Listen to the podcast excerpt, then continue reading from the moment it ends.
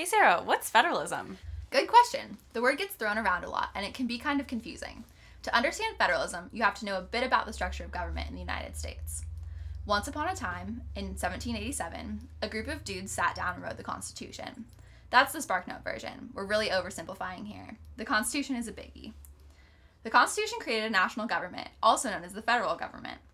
Under the Constitution, executive power is given to the president. Legislative power is given to Congress, which has two chambers, the House of Representatives and the Senate, and judicial power is given to a Supreme Court and other federal courts created by Congress.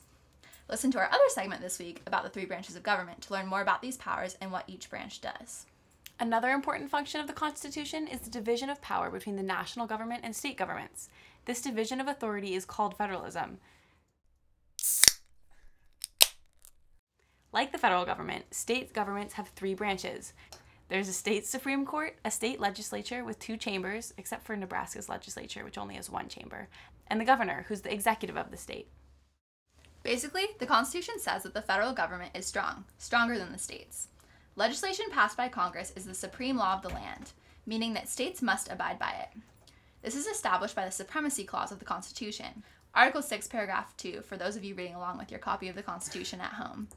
It mandates that the federal Constitution and federal laws have more authority than state constitutions and state laws. Anyone know of any good examples of federal laws trumping state laws?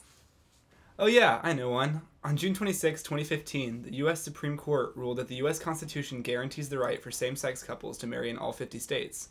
Associate Justice Anthony Kennedy stated in the majority opinion, quote, "The court, in this decision, holds same-sex couples may exercise the fundamental right to marry in all states," end quote. When the Supreme Court ruled this, it became the law of the land, nullifying state legislation and state constitutional provisions that prohibit gay marriage. Exactly. This means that thirteen states were in violation of the Supreme Court decision. Arkansas, Georgia, Kentucky, Louisiana, Michigan, Mississippi, Missouri, North Dakota, Ohio, South Dakota, Tennessee, and Texas could no longer prohibit same-sex couples from getting married. This has happened with many other issues throughout history. Wow, federalism is so cool, but kind of complicated.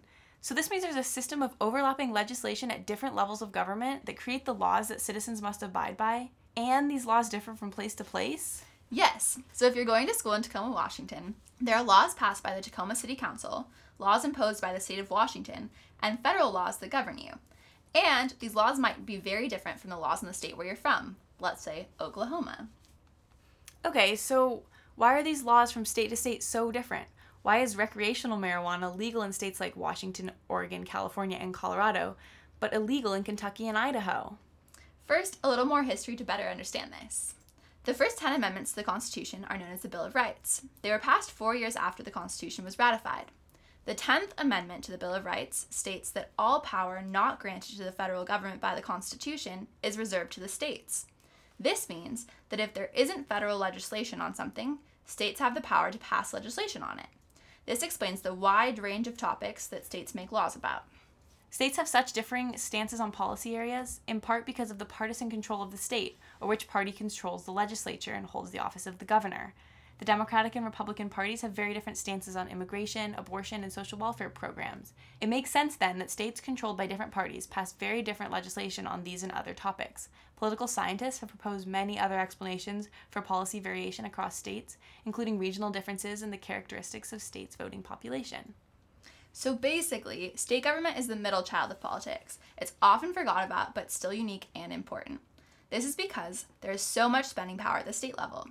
The federal government employs three million people and has a six hundred billion dollars budget. State and local governments across the country collectively employ fourteen million people and have a combined budget of two point five trillion dollars. That's a lot of people doing a lot of things and not getting a lot of attention for it. Additionally, there tends to be less polarization than at the national level, so bills often pass with bipartisan support and stuff can get done. States' rights and federalism have long been thought of as bastions of conservatism. Reagan was big into states' rights, and conservatives are generally opposed to a big government in favor of smaller regional governments. But there's been a switch. Republicans are now working to advance policy agendas through the federal government, as they control Congress and the presidency, and Democrats are now working through states to resist these efforts. Democratic states and localities can resist federal government programs. An example of this is the many sanctuary cities and counties that have laws, ordinances, regulations, and policies that obstruct immigration enforcement and shield undocumented immigrants from ICE. In resisting the Trump administration's immigration policy, these states and cities risk losing federal law enforcement funds, but there isn't much else that the federal government can do to get states and cities to comply. Trump can win some battles against blue states and cities, but he doesn't have enough money to win the war. Anyone know another story of state resistance to federal government? Hey, it's me again. Back in the nineteen eighties, the U S government passed a law that raised the drinking age to twenty-one in all states.